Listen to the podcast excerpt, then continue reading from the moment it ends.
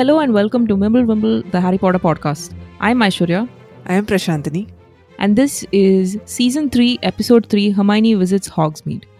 In the last episode, we covered a little bit of chapter 6, Talons and Tea Leaves. In this episode, we're going to finish chapter 6, cover chapter 7, The Boggart and the Wardrobe, and chapter 8, Flight of the Fat Lady. First, let's begin with a summary. It's Hagrid's first class teaching care of magical creatures, and it's off to a rocky start. Hagrid shows the class a new half horse, half bird creature called a hippogriff, and gets Harry to even ride on one. But trouble comes in the form of Malfoy, who taunts the creature and gets injured. His father would surely hear about this. Two days later, Malfoy joins the class for potions and taunts Harry for not going after Sirius Black, who's rumored to be sighted not too far from Hogwarts. Snape bullies Neville and takes away points from him because his shrinking potion did exactly what it was supposed to do, only thanks to Hermione. However, Neville's spirit is lifted by Professor Lupin, whose first class goes much better than Hagrid's. He introduces the class to a shape shifting entity that feeds on fear called a Boggart. Everyone gets to tackle the Boggart except Harry, who worries that Lupin seeing him faint at the sight of a Dementor might have led him to think that Harry was a coward. But later on, Lupin clarifies that that isn't the case and that he did not want the Boggart to turn into Voldemort in his class. He also sees Lupin drink a mysterious potion made by Snape. It's Oliver Wood's last year in Hogwarts, and Harry is determined to get the Quidditch Cup for him this year. Harry is also bummed because everyone gets to go to Hogsmeade during Halloween but him. After Hermione and Ron are back from Hogsmeade and an excellent feast is had, the Gryffindors discover that the portrait of the fat lady was attacked by Sirius Black. Before we start talking about the care of magical creatures class that our favorite group attends, I just want to note that the sentence Ron and Hermione weren't speaking to each other will soon become a very familiar sentence. I feel like this particular book is where their very contentious relationship gets to a start properly because they bicker a lot. That's exactly what I noted. In the beginning of the section that we have chosen for this episode, Ron and Hermione are not talking to each other because Hermione thinks divination is rubbish and Ron thinks that Hermione only dislikes divination because she is she does not like to be bad at anything. Yeah. And then later on, over these chapters, they argue again Yeah. about something else. This book is just basically a series of fights between Ron and Hermione with Harry in the background not knowing what to do. And in these sections alone, we have at least three instances where Harry notes that they're not talking to each other now. Yes. but right now, let's go to our care of magical creatures class. Of course, they are paired with Slytherins for their first class with Hagrid. Yeah. Of course. I mean, they couldn't get paired with like the Ravenclaws or Hufflepuffs. It always has to be Slytherin. I wonder if J.K. Rowling makes it a point to mention the classes where they are paired with Slytherins always in the book, or if the Gryffindor spent an awful lot of time being paired with Slytherins for classes. They are paired up with Slytherins for all the problematic classes like potions and care of magical creatures. Surprisingly, when it's divination or transfiguration, the Gryffindors are alone. I wonder why. And they're not paired up with anyone for defense against the dark arts either, right? Yeah, I think the only classes in which they are paired up are care of magical creatures and potions. Mhm. Care of magical creatures kind of makes sense because it's an outdoor class. It's also an elective. So maybe everybody who picked that elective has the same class together. Mm, that's possible.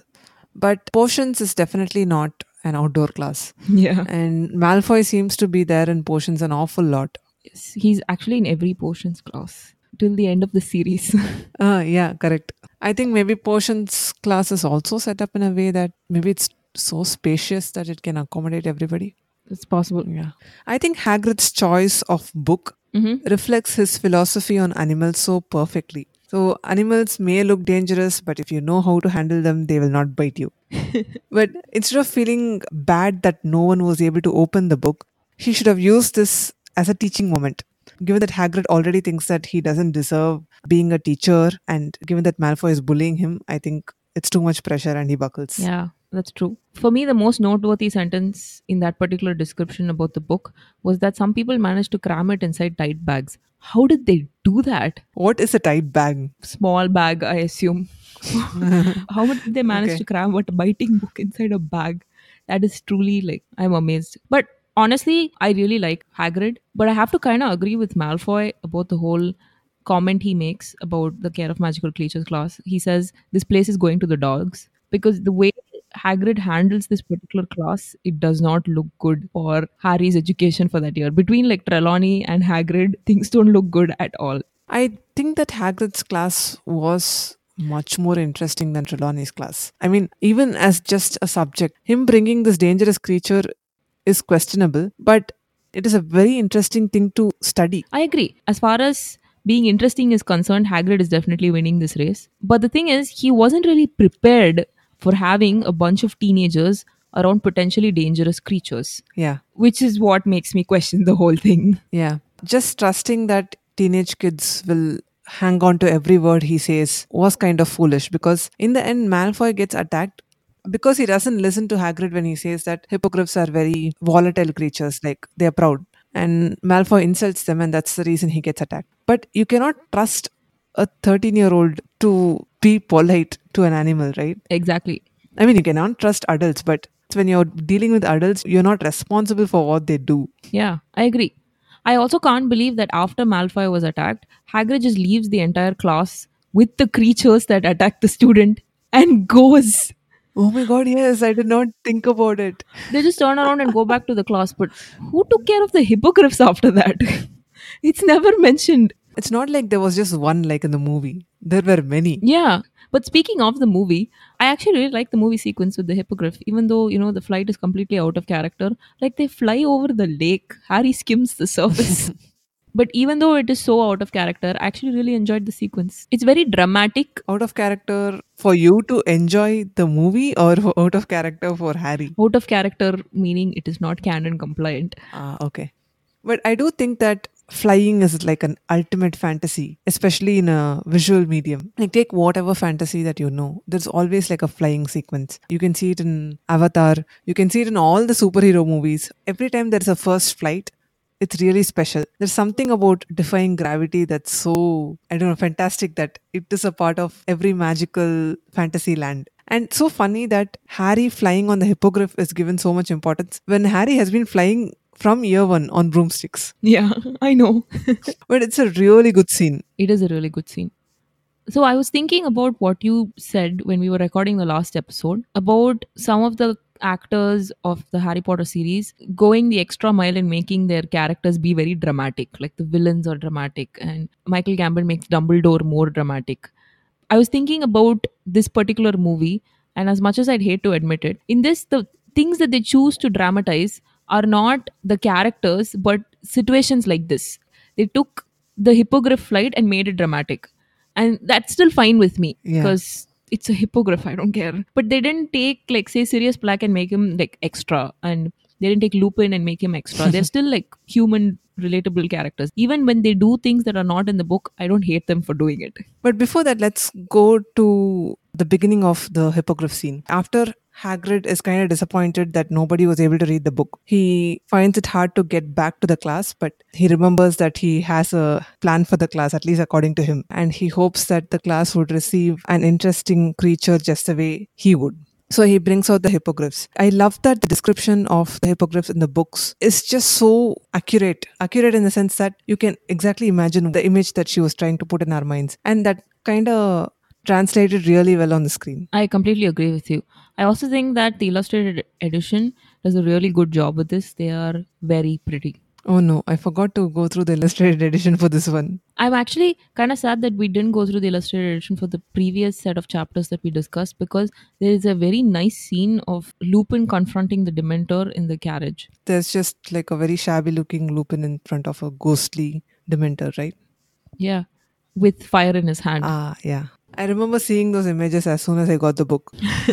so I think this is the first time Malfoy says, My father will hear about it, right? yes, I think so. And soon it becomes his catchphrase. Yeah. I think it's a very movie thing though. In the movie, he says it a lot. Yeah, and he does a really good job of saying it also. That I think fans instantly took to it. Yeah. He literally like spits it out in the movie. I think Tom Felton does contempt really well. Yeah, he does. So the hippogriffs are kind of scary looking, but when Hagrid asks if the class wants to pet the hippogriff, everyone backs out but the trio. Harry, Ron, and Hermione. I think this is portrayed really well in the movie. Yeah. Harry just turn around and everybody else will be three steps behind him and he'll just be the only person standing there. See, the thing is, in the books, it's always all three of them who are trying to save people. It's always the three of them who are being heroic. But in the movie, it's just Harry all the time. Yeah. I mean, can you imagine Hermione and Ron walking back from danger? No. But I like the moment between Hermione and Ron. Yeah. There's an awkward hand touch. Yes. I think that was before the seventh book came out when people were still like, who will Harry end up with? That was the scene that people used to justify that Ron and Hermione would be the couple at the end of the series. I think the directors really wanted to confuse people because at the end of the second book, there is a moment between Hermione and Harry where they hug each other, right? but there's also an awkward handshake between Ron and Hermione. That's true. but it was also funny to think that these hippogriffs have a very human sense of manners. You should not offend them. But didn't you think it was kind of weird that Hagrid says you have to wait for the hippogriff to make the first move? But technically, the human is the one that makes the first move. They walk, bow, and wait. So they make the first move. But Hagrid says no, hippogriffs have to make the first move. It's like you'll be stuck in limbo forever, wondering should you approach or should you not approach. It is very quaint though that the hippogriffs bow to you. Yeah, it was fun, but which animal would do that unless they are trained explicitly to do that? But only a person who completely trusts Hagrid would be willing to confront such a huge beast. It's really admirable that Harry has the trust, but I don't know if Hagrid deserves it. I agree with you, especially considering what happens with Malfoy. Yeah. And the last time Hagrid encouraged Harry and Ron to get in touch with another large creature, they almost died. Yeah. Bad Hagrid. Yes. Thankfully, nothing happens to Harry, and he also gets to ride on the hippogriff. It's described to have 12 foot wings, and that's enormous. I know. What's enormous? Double my size. And that's just one wing. Once Harry gets back on the land. Oh, by the way, the the flying sequence is described as being really uncomfortable in the book. But in the movie, he looks like he's having so much fun. Yeah, yeah. he's whooping and all. Yes. So it's a very uncomfortable ride, and it's just a very short ride, right? He comes back to the paddock really quickly, and most students are now braver. They all like pet different hippogriffs. Neville obviously has trouble trying to find a hippogriff to pet. And obviously, Malfoy wants to ride the one that Harry rode on. Yeah, of course. So he approaches the same one and he verbally insults the hippogriff, to which it reacts. I find that really odd. Don't you think it's extremely intelligent? Because he's not aggressive physically. Yeah. He's just verbally refers to it as a great big brute, and the hippogriff understands him and immediately attacks. This is very easy. I knew it must have been if Potter could do it. I bet you're not dangerous at all, are you? Are you, you ugly great brute? That's amazing. That hippogriff is very smart. Yeah, if he had plucked its feathers or something, I get it, but it's just a description of what that animal is. and it's so annoyed by that. Yeah. It's almost as smart as Khaleesi's dragons. Everything becomes really blurry after that. They wrap up the class, and Malfoy yells out that he's going to die. He's being taken to the hospital wing. Harry, Ron, and Hermione know that Malfoy is completely okay and that Madame Pomfrey can mend him in like seconds. And they are very worried that this will be a big black mark on Hagrid and it'll be a big problem for him. I love that they're so concerned that they go visit him that evening, even though, I mean, it's not very late, but it's still a little unsafe what with the Dementors around. They care enough to go visit him and they console him. It's a very tiny sequence, but I really like that sequence. Yeah. Even though Hagrid's like dead drunk during their whole interaction, I really like that sequence too. And once he sobers up, he suddenly starts yelling at them for being out so late. And I really like that. What do you think you're doing, eh? You're not to go wandering around after dark, Harry. And you two, letting him. Come on. I'm taking you all back up to school. And don't let me catch you walking down to see me after dark again. I'm not worth that. Hagrid doesn't yell at Harry much, now that I think about it. Yeah. I mean, this is not technically yelling at Harry, right? Sort of. It's in capital letters. I'm going to count it as yelling. Let's move on to chapter 7 The Boggart in the Wardrobe. This is one of my most favorite chapters in the whole book because finally we have a competent defense against the dark arts teacher. With a minor flaw, but we'll get to it. this is so much fun. But you know, I'm skipping ahead as usual. Before we get to the actual defense against the dark arts class, I just want to note that Malfoy misses classes for what three days. Yeah. I can't see Madame Pomfrey just letting him get away with this. That's exactly what I've noted. Yeah, do you think he was just like hiding out in his dormitory or something? I think he was using his influence. Whatever he was doing, it clearly seems to work on Pansy Parkinson. Yeah. who's simpering all around him and being like, Are you okay? Like, clear that he's play acting, but she might be the only person who hasn't seen that yet. And I like that he timed his arrival so that he can come at the potions class and torture these two people. I know. I really love that interaction between Malfoy, Harry, and Ron, where Snape makes Ron take the roots that he mutilated for Malfoy. I don't know why, but I really like that description of Harry having to skin Malfoy's shrivel fig. Harry skinned the shrivel fig as fast as he could and flung it back across the table at Malfoy without speaking. Malfoy was smirking more broadly than ever. For some reason, it's like stuck in my head. Yeah, the throwing it back is the funny part. whenever I think about this particular book, those are some of the incidents that quickly flash in my head. Like it's not even a significant incident, but I remember it very clearly. I always like the tiny interactions between members in the classroom. And not just Malfoy, even the interaction between Hermione and Neville, Neville and the rest of the Gryffindors. All these tiny things, they add up. The plot keeps going on, but these little things makes it feel like the characters are more lived in. The classes and Hogwarts, entire thing is real. Yeah, that's true.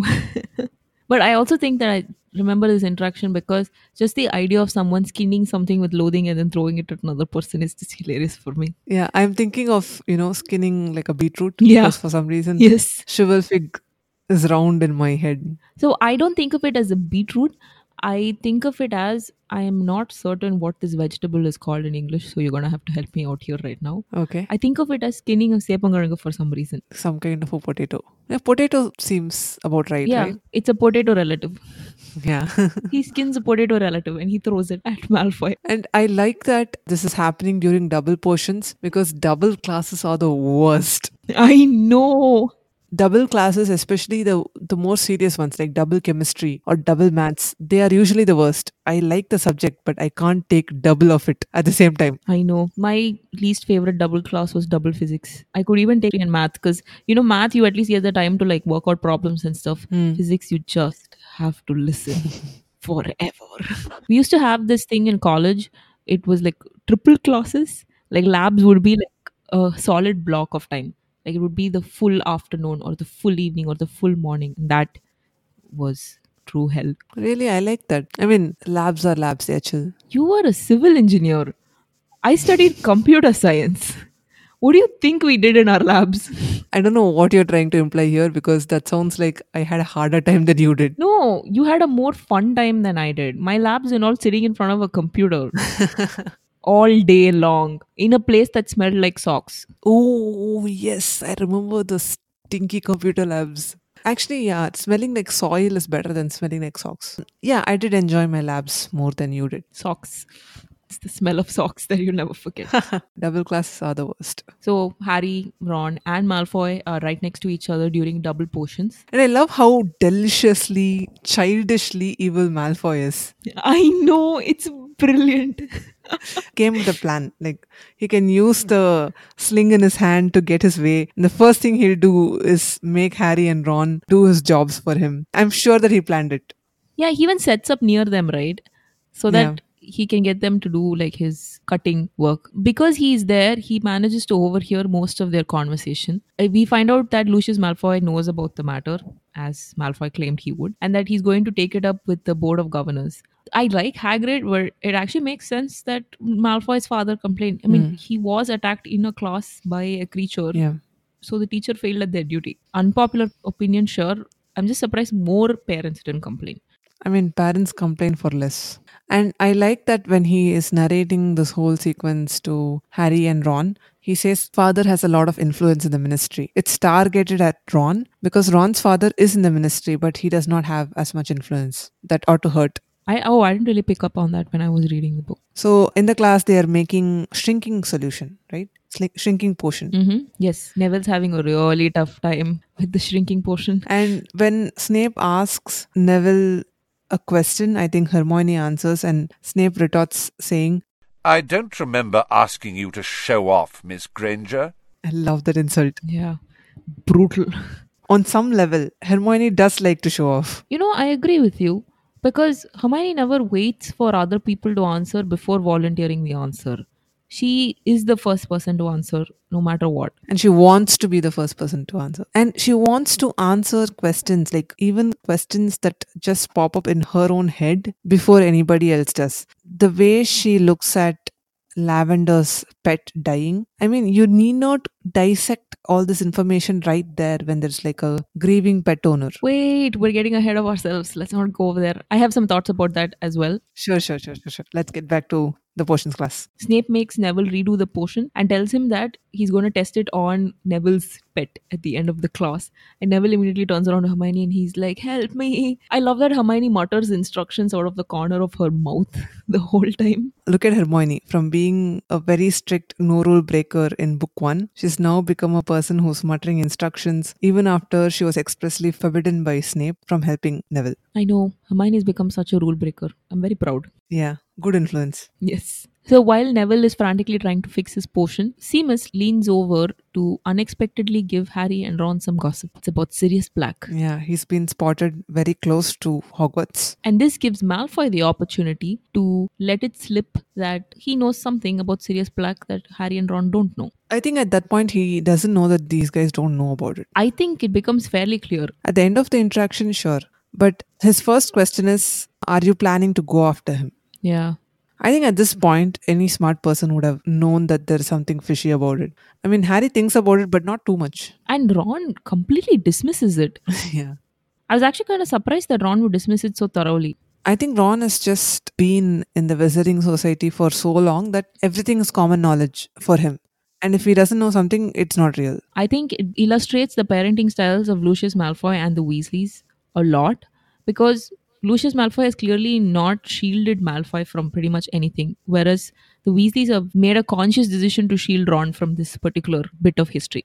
Lucius Malfoy is just trying to raise another Lucius Malfoy, whereas the Weasleys are trying to raise children. Yeah. In influential families, information is money. So they need to educate their child on everything that they know. I also wouldn't put it past Lucius Malfoy to have specifically thought about everything that he knows about Harry Potter and told Malfoy the minute Malfoy tells him that he and Harry are in the same year. Yeah, as soon as Sirius Black escaped, he would have been like, Son, there is a file called Sirius Black in my study. Go bring it. yes, I'm sure that's what happened.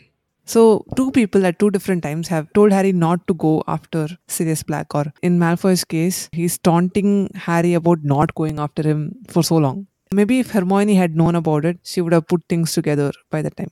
Yeah, Harry just doesn't care enough. okay, that's unfair to Harry. Harry just ignores what the two of them say because it's not relevant at the moment. No, Harry does wonder about it, and that's exactly what he's thinking when Ron notices that Hermione disappeared at some point and appeared at the beginning of the stairs holding like a bunch of books. Ron is noticing that Hermione is being really fishy, but Harry is so taken by this other news that he's not worrying about Hermione at all. But that's completely in line with Harry's character. He never worries about Hermione. At least in this particular book, Unless something really bad happens to Hermione, he's like, she'll tell us she'll be able to figure it out. at some point. Yeah. So at the end of the day, Neville's shrinking potion actually works because Hermione helped Neville, but obviously Snape is not dumb. He knows that that happened, so he takes points off Gryffindor. Obviously, that makes Ron really mad. The section we've chosen, Ron is just generally mad at people. Yeah. First, he's mad at Snape, then he's mad at McGonagall, then he's mad at Hermione. Yeah. I'd also like to note that in the illustrated edition, it looks like Snape is very tenderly holding Trevor in his hand. You know, like they're having a secret heart to heart conversation it's funny. and not actually depicting the scene where Snape is basically feeding Trevor a potentially poisonous potion. Yeah. Particularly cruel, even for Snape. Yes. I know that there is no real danger because Snape is a potions master, and uh, even if something happens to the toad, he'll be able to make it okay. But still, to torture a child with his pet, I know. just Dumbledore's bad decision. It's just a parade, okay? There's like Hagrid, then there's Snape, Then there's Trelawney. Yeah. But it turns out that Dumbledore doesn't make bad decisions all the time because he managed to hire Lupin, which brings us to the best part of this chapter the defense against the dark arts class. I do think that it might still be a bad decision. It's questionable. It is in line. It's a good bad decision. Have you been cryptic enough? Okay, yeah, we'll discuss it at the end of the book. Yes. At least right now, in this particular chapter, Lupin is great. The first thing he says when he comes into the classroom, he asks them to put their books away, not because he thinks books are useless, but because it's a practical lesson. He takes them on a field trip to the staff room, and on the way there, he has a scene with Peeves where Peeves is really rude to him. And instead of reacting in some kind of childish or absurd manner, he uses a spell to annoy Peeves. I don't think this spell is ever used again, and I'm not really certain what the purpose of it is. Yeah. Is it a spell specifically designed to stick chewing up up someone's nose? We'll never know. It's a great scene that really endears the class to him. I like the line that immediately follows this incident. They set off again, the class looking at shabby Professor Lupin with increased respect. yeah, and the respect really doesn't dim when they get to the staff room and Snape is there. Snape is particularly awful. I was actually surprised at how mean he was to Neville. For once, Harry is not the only person being bullied by Snape. Yeah. Actually, I feel like the focus has really shifted from the first book, where Harry is the first person to get bullied by Snape in the class, but Neville has quickly become the target rather than Harry. Harry is just some person that Snape picks on occasionally, but Neville is the general target. Yeah. I really like that Lupin takes this whole thing in stride. I think just by pointing out Neville to Lupin, Snape has made sure that Lupin will do whatever it takes to make Neville feel better about himself. Initially, he looks like the shabby person, but the first thing he does is he chases the Dementors away. He gives them chocolate, which is Madame Pomfrey approved method of feeling better after a Dementor attack. Next thing you know, he's actually teaching them defense against the Dark Arts, which has not happened for two years. Then he defies Snape. There's just so many things. It's like this character is being built block by block to be a likable character and the underdog, and you immediately want to root for him. I completely agree with you. So the reason that Lupin has brought them to the classroom is because there is a Boggart in the wardrobe. So some people on Reddit think that, that the title of this chapter is probably a reference to the Lion, the Witch, and the wardrobe, but I can't really see that myself because the wardrobe doesn't lead you anywhere. There is only something inside the wardrobe. And this is a really interesting magical creature. We don't really see a lot of the Boggart in the Harry Potter series. I don't think I've ever encountered another type of magical creature in fiction before like this. I was surprised to discover that Boggarts do exist outside of Harry Potter, but they are generally household spirits. There are a few fairy tales about Boggarts, including a particularly amusing one about a Boggart and a farmer that I will link to in the description for this particular episode. But J.K. Rowling's Boggart is unique because it takes the shape of a person's worst fear. So it's sort of like a ghost, a poltergeist, but also your worst fear. Because a ghost cannot be your worst fear as well. Can be scary, but not your worst fear. Time and again, J.K. Rowling makes human qualities manifest externally, or in other words, she makes it more tangible. So, right from the sorting hat, the sorting hat literally reads into your mind to know which house you should be in. And then you move on to the Gryffindor sword in the second book, which is like a manifestation of bravery. Like, if you're brave and if you're a true Gryffindor, you will get the sword. And then there's the Boggart now, which can read your mind again and turn into your worst fear. And there is also the Mirror of Erised, which can read into your mind, read your deepest desire. I really love this pattern that she has of making our feelings and our qualities that's just inside our heads manifest into something external. This is a little bit of a spoiler, but we can even extend this to include dementors, which make you feel depressed. J.K. Rowling herself said that the inspiration for dementors was depression. So she literally takes some of the worst emotions that humans have to feel and manifests them as monsters that people have to face and conquer. You're literally conquering your emotions. It's a really cool thing. Especially about Boggarts. I like that they turn into someone's worst fear. When you're trying to discover why there's some rattling noise coming out of a place, you're pretty sure to think about your worst fear just when you're about to open the door, right? I don't know actually. I think that if there was a rattling noise coming from a cupboard near me, the idea of not knowing what is inside it 10x more scarier than anything inside it. Really? You lack imagination. I really do. because I watch horror movies and I'm able to sleep at night really well after that. Whenever I hear something, I can imagine like 10 things. So when I'm just about to open the door, I imagine like the worst thing that can happen. And if there's a Boggart, it can easily read my mind and turn itself into that. when you put it like that, that sounds ridiculously scary. I see your point. Yeah, Uh, I did wonder though why Boggarts feel the need to make their presence felt. that's a weird question. That's too deep. In the Pottermore entry for Boggarts, J.K. Rowling makes it a point to note that Boggarts are not alive. And I assume she means they are not alive to indicate that they do not need to consume anything to be alive or to stay alive. Right? They don't, it's not like they feed on human emotions. Maybe they do. She specifically says they are curious magical creatures that are not alive. So it's not like they feed on your fear and that's how they are alive and that's how they become more powerful or anything. They just are. And when a Boggart dies, other Boggarts take its place. There are more Boggarts. Do they reproduce? We don't know what causes them, or it's super vague, the Pottermore entry. When I was reading this particular chapter, I was like, why do they feel the need to make their presence felt? Interesting question. Maybe it gets really boring in that cramped space, but The fact that you don't know their motivation is the reason that's scary, right? that's true. Honestly, everything wants attention. Yeah, even Boggarts in the wardrobe. And I really like that the best way to get rid of a Boggart is imagining the most hilarious thing that can happen to the scariest thing that you can think of. I know. It's actually so simple. You laugh at your fears. Yeah, That's it. That's what gets rid of a Boggart. this whole chapter is a metaphor. Yes.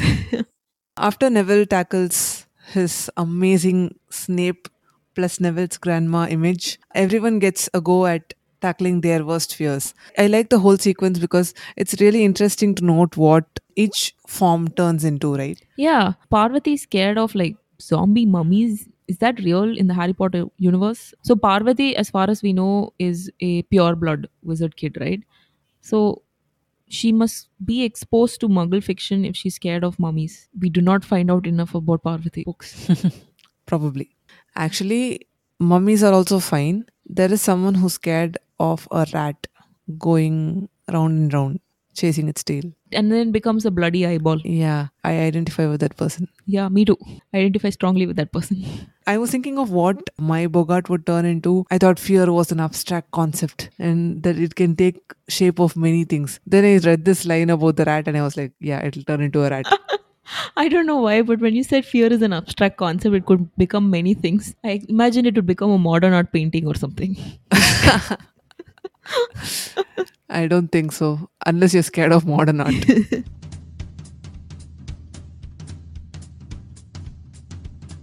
Also, correct me if I'm wrong, but in the movies, in this sequence, the Boggart becomes a clown, right? yeah, a very scary clown. But this isn't present in the books. Do you think this is Hollywood just being like everybody is scared of clowns, so we would put a clown? Yeah, I think so. It's making it easy for people to understand what's scary. I guess. That clown that comes in the movie is scary. yeah, and it's like a jack in the box type clown. It's pretty scary. And I like that our favorite spider reappears, even for a brief second. Yes.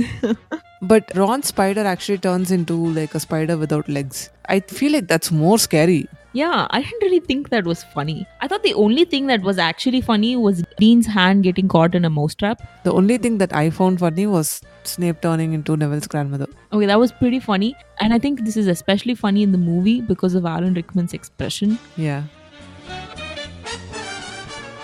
Yeah, and the scene is beautifully shot. There's some jazz music going on. Like a very fun class. I wanted to be in that class. It's really fun. And of course, Malfoy is there in that class in the movie. And he's like, this class is ridiculous.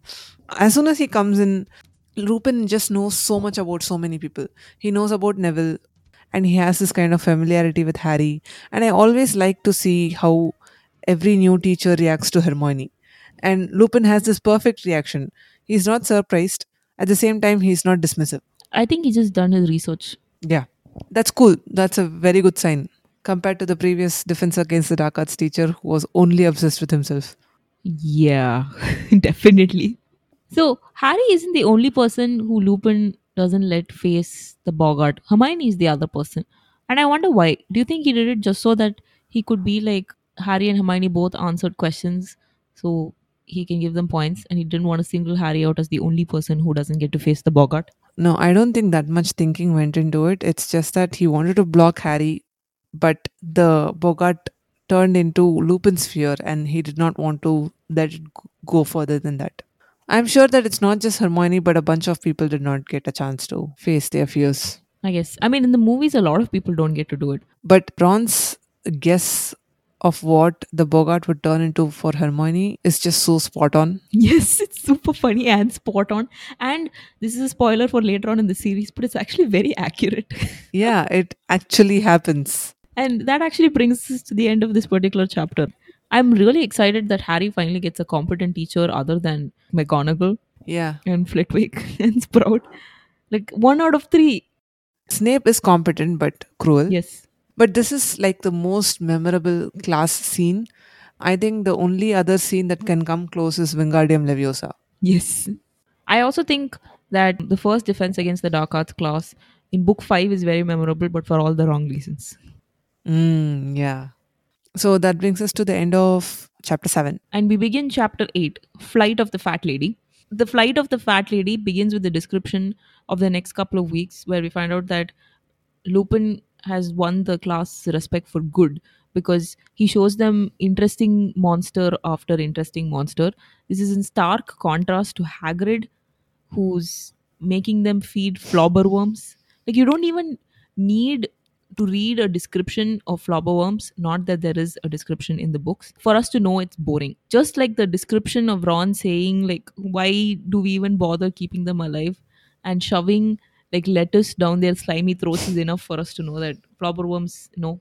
Hagrid just started off way higher in the danger scale, but Lupin is just keeping it really safe and really somewhere I think in the middle. Lupin also knows how to deal with his class and with the dark creature that he brings to the class. He brings only one at a time, from what I understand. When Harry is in Lupin's office, he has one Grindylow. He doesn't have like five Grindylows. He just has one. No, I think it's just because Lupin procures these creatures to show the class, but Hagrid just has these creatures wandering around in the forest and he takes care of them and he's close to them. Fair enough, but you can still bring only one.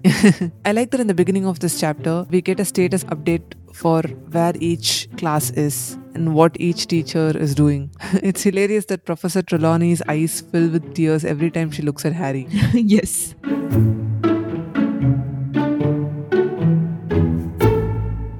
It's time to talk about Quidditch because the first match of the season is about to begin and they're going to start training for it. And it's Oliver Wood's last year in Hogwarts and he really wants to win the Quidditch Cup. And it's very unfortunate that he did not win it for the past two years when he had the best team in the school. Wood's speech, which is very like inspiring for everybody there. More than inspiring, it's just he's so dejected that even Fred and George looked sympathetic. Yeah. that guy just had the worst luck. He assembled the best team ever, and first time he was thwarted by Voldemort himself, and second time also he was thwarted by Voldemort in a way, Voldemort's memory. So I have a question. Uh, Wood says that Harry is a seeker who's never lost them a match. Yeah, But in the first book, Harry doesn't show up at all. They lose the match because of him. if Harry doesn't show up, the team would play with a substitute, Ah. and in that case, the substitute was the person who lost them the match. So I guess he means that when Harry does show up to matches, Yeah. he has Yeah. never lost. okay. So Harry gets back to Quidditch uh, and he starts practicing for his first match and this time he's determined to get the cup. And on the other side, Hermione and Ron are facing troubles because of their pets. Since when is Ron so attached to Scabbers? Ron is not really attached to Scabbers, but I think it does bother him that Crookshanks is so obsessed with Scabbers. And Hermione is not doing anything about it. Yeah, that too. And that Hermione is just like, oh, it's, he's just a cat in his nature. Like, no, that's your pet. Discipline it. That's a fair ask. Yeah, it's a fair ask that Scabbers enjoy like his peace and quiet. He was just in Ron's bag. This is another example of an animal acting surprisingly intelligently because Ron mentions that Scabbers is in his bag and Crookshanks understands that. Or at least it feels like Crookshanks understands that. Even though Hermione gives the more mundane explanation of, you know, he probably smelled Scabbers, it really does feel like at that moment Crookshanks had understood what Ron said. another thing to keep in mind while reading the book. Yeah. I also think that the Crookshanks depicted in the illustrated edition is such a good looking guy.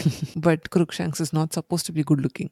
He's supposed to have a squashed face, but the squashed face actually kind of works for the Crookshanks in the book, in the illustrated edition. And I like that their argument starts there, but it only intensifies as time goes on because of many things, one of which is Hermione's flippant attitude towards Lavender's pet.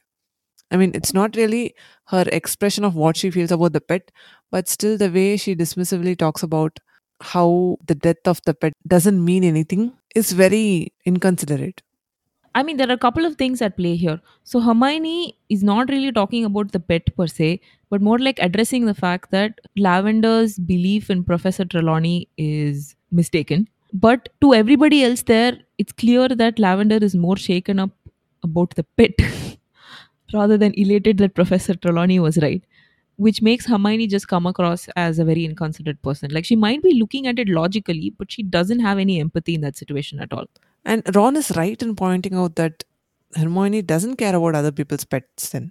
Yeah, she really doesn't. We know that she cares. It's just that at that point she let logic take over. I think she was more concerned with just putting down Professor Trelawney Yeah. rather than being empathetic. It's an incredible coincidence that Professor Trelawney says whatever Lavender is afraid of will happen on 16th of October. She does receive the news of the pet dying on 16th of October. It's like at this point, J.K. Rowling does want us to think that maybe there is something to Trelawney. Yeah, and things just get worse in their transfiguration class because Ron eggs Harry into talking to McGonagall about his form. About the Hogsmeade form, which he did not get signed by Uncle Vernon. I can't believe it didn't even occur to Harry to forge the signature on the form. I think we discussed this a while ago. Harry does not do any small petty mistakes that other children do. Yeah, He wants to do the big ones. yeah. Even though I think McGonagall is very sympathetic, I'm sure she remembers what the Dursleys are like from her time staking their house. Yeah. Rules are rules. Yeah. And McGonagall can't let Harry go to Hogsmeade without a form. And moreover, it's better for Harry to stay put right now when Sirius Black is out and about. But I was surprised that after McGonagall turns Harry down, saying that rules are rules and she cannot let him go to Hogsmeade, Ron starts calling McGonagall a lot of names. Yeah, I know. That sounds very wrong to me. Because it is wrong. I know that they are children and sometimes we hate the teachers, but McGonagall should be above all that. I agree. I've never had the impression that Ron is very taken with McGonagall. He's not taken with any teacher. I know. Whereas Harry respects McGonagall and Hermione is fond of McGonagall, Ron is similarly not taken with her. Yeah. But I like that Harry, for once, is facing a very normal teenager problem. He wants to go somewhere, but he can't. And he's feeling left out. what was really funny was Percy's words of comfort because they were not words of comfort at all. They make a fuss about Hogsmeade, but I assure you, Harry, it's not all it's cracked up to be. All right, the sweet shop's rather good, but Zonko's joke shop's frankly dangerous, and yes, the Shrieking Shack's always worth a visit, but really, Harry, apart from that, you're not missing anything. I know Percy's such an ass. Poor Harry has to be left behind. Good thing is, when everybody else is at Hogsmeade, Harry and Lupin get to talk. Yes. And I really like the conversation that they have Yeah. Because I think that it shows great initiative on Harry's part. Like he actually opens up and he asks Lupin about why he didn't let him face the Boggart. And Lupin also takes his question seriously and answers him like an adult. Yeah. This is in contrast to other teachers, like say Professor McGonagall, for instance, who treats Harry like a child. This might be because she has literally been teaching Harry from when he was 11, whereas Lupin treats Harry as an adult and answers his question with like perfect seriousness. Yeah. And I like that both of them first think that it might turn into Lord Voldemort. But what is Lord Voldemort right now? Like, what shape can the Boggart take? Should it take the form of the Voldemort that Harry saw in the Chamber of Secrets? Or should it take the form of Voldemort that Harry saw near the Mirror of Erised? Or should it take the form that happened in the past when he attacked Harry for the first time? I think that is, is such a great question because the answer to that will show us what Harry fears most of all. Because the Voldemort in the first book is the present Voldemort, and the Voldemort in the second book is a memory of what was in the past. past in the sense that it was even before he attacked Harry. But clearly, that's not the top thing that scares Harry. It's the Dementors. And it's not just the Dementors, it's the fact that a Dementor could affect him so much. I also think that Dementors scare Harry more than Voldemort at this particular moment because Harry survived all of those encounters with Voldemort and Yeah. he's Yeah. definitely the victor in all of those encounters. In the last two encounters, he didn't sustain any serious loss either. Yeah. He did not faint. So basically, he was conscious during all his encounters with Voldemort. But with the Dementors, he was completely Incapacitated. Yeah, correct. I understand that that's why Lupin says that the thing that scares you the most is fear itself. I actually didn't understand that because how does the Dementor suggest that Harry fears fear most of all? I mean, doesn't that mean that Harry fears unhappiness? Like, if Harry feared a Boggart, hmm. Harry fears fear. No, I was thinking the same thing, but just as I was talking to you, I understood this. So, Harry is not afraid of the unhappiness that Dementor brings because he's not even aware if that's the normal reaction every time that you see a Dementor. You, you don't know about those details about a Dementor yet. But what Harry fears the most is that he was incapacitated. For the first time, he was defeated by something.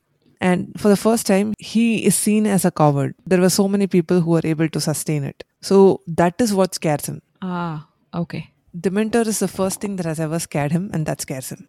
That makes sense. I also like that Harry reacted with, Harry didn't know what to say to that, so he drank some more tea. There are amazing Harry reactions in this scene. So when Snape walks in with the potion and Lupin drinks that potion, Harry wants to, to warn Lupin, but what comes out of his mouth is Professor Snape's very interested in the dark arts. Yes, How subtle.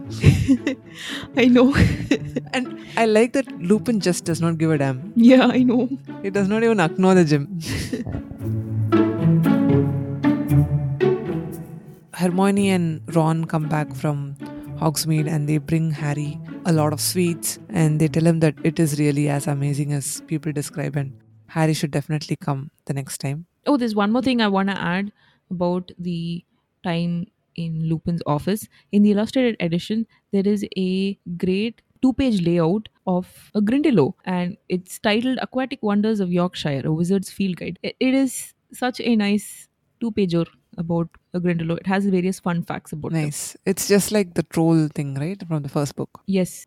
So the Halloween feast is amazing. Ron and Hermione, who had a lot of sweets and butterbeer in Hogsmeade, can't help themselves from eating everything. And the Gryffindors all get back to the common room. Except there is a problem. Is that where we're ending this? No.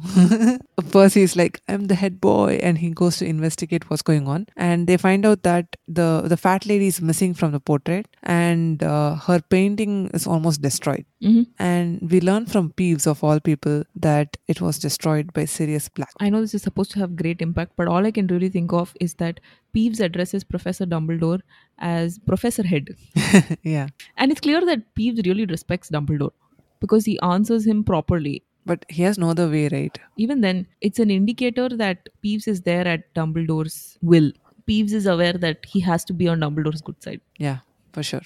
But this thing really scared when I read it for the first time because you just keep hearing about Sirius Black and you think that it's going to be till the end of the book until something this serious happens. But here you are, I don't know, 30% into the book and he's already tried to get into the common room to attack Harry. Yeah. Also, this is the third Halloween that something goes wrong. First Halloween had the troll, and the second Halloween, the Chamber of Secrets is opened. Oh, yeah, they missed the Halloween feast to go to the Death Day party. Yeah. We also know that Halloween is when James and Lily die. Oh, shit. J.K. Rowling does not like Halloween, Or maybe it's just naturally so spooky that she wants to leverage it. I guess. Very interesting observation. I didn't think of it at all. That brings us to the end of today's episode. You can check out our website at mimblewimble.in. You can also follow us on Twitter and Instagram. We are at mimblewimblepod. You can also follow Prashanti and I on Twitter. She is underscore empress and I am Valet Underchin. See you in the next episode. Until then, I'm dying! I'm dying! Look at me! It's killed me!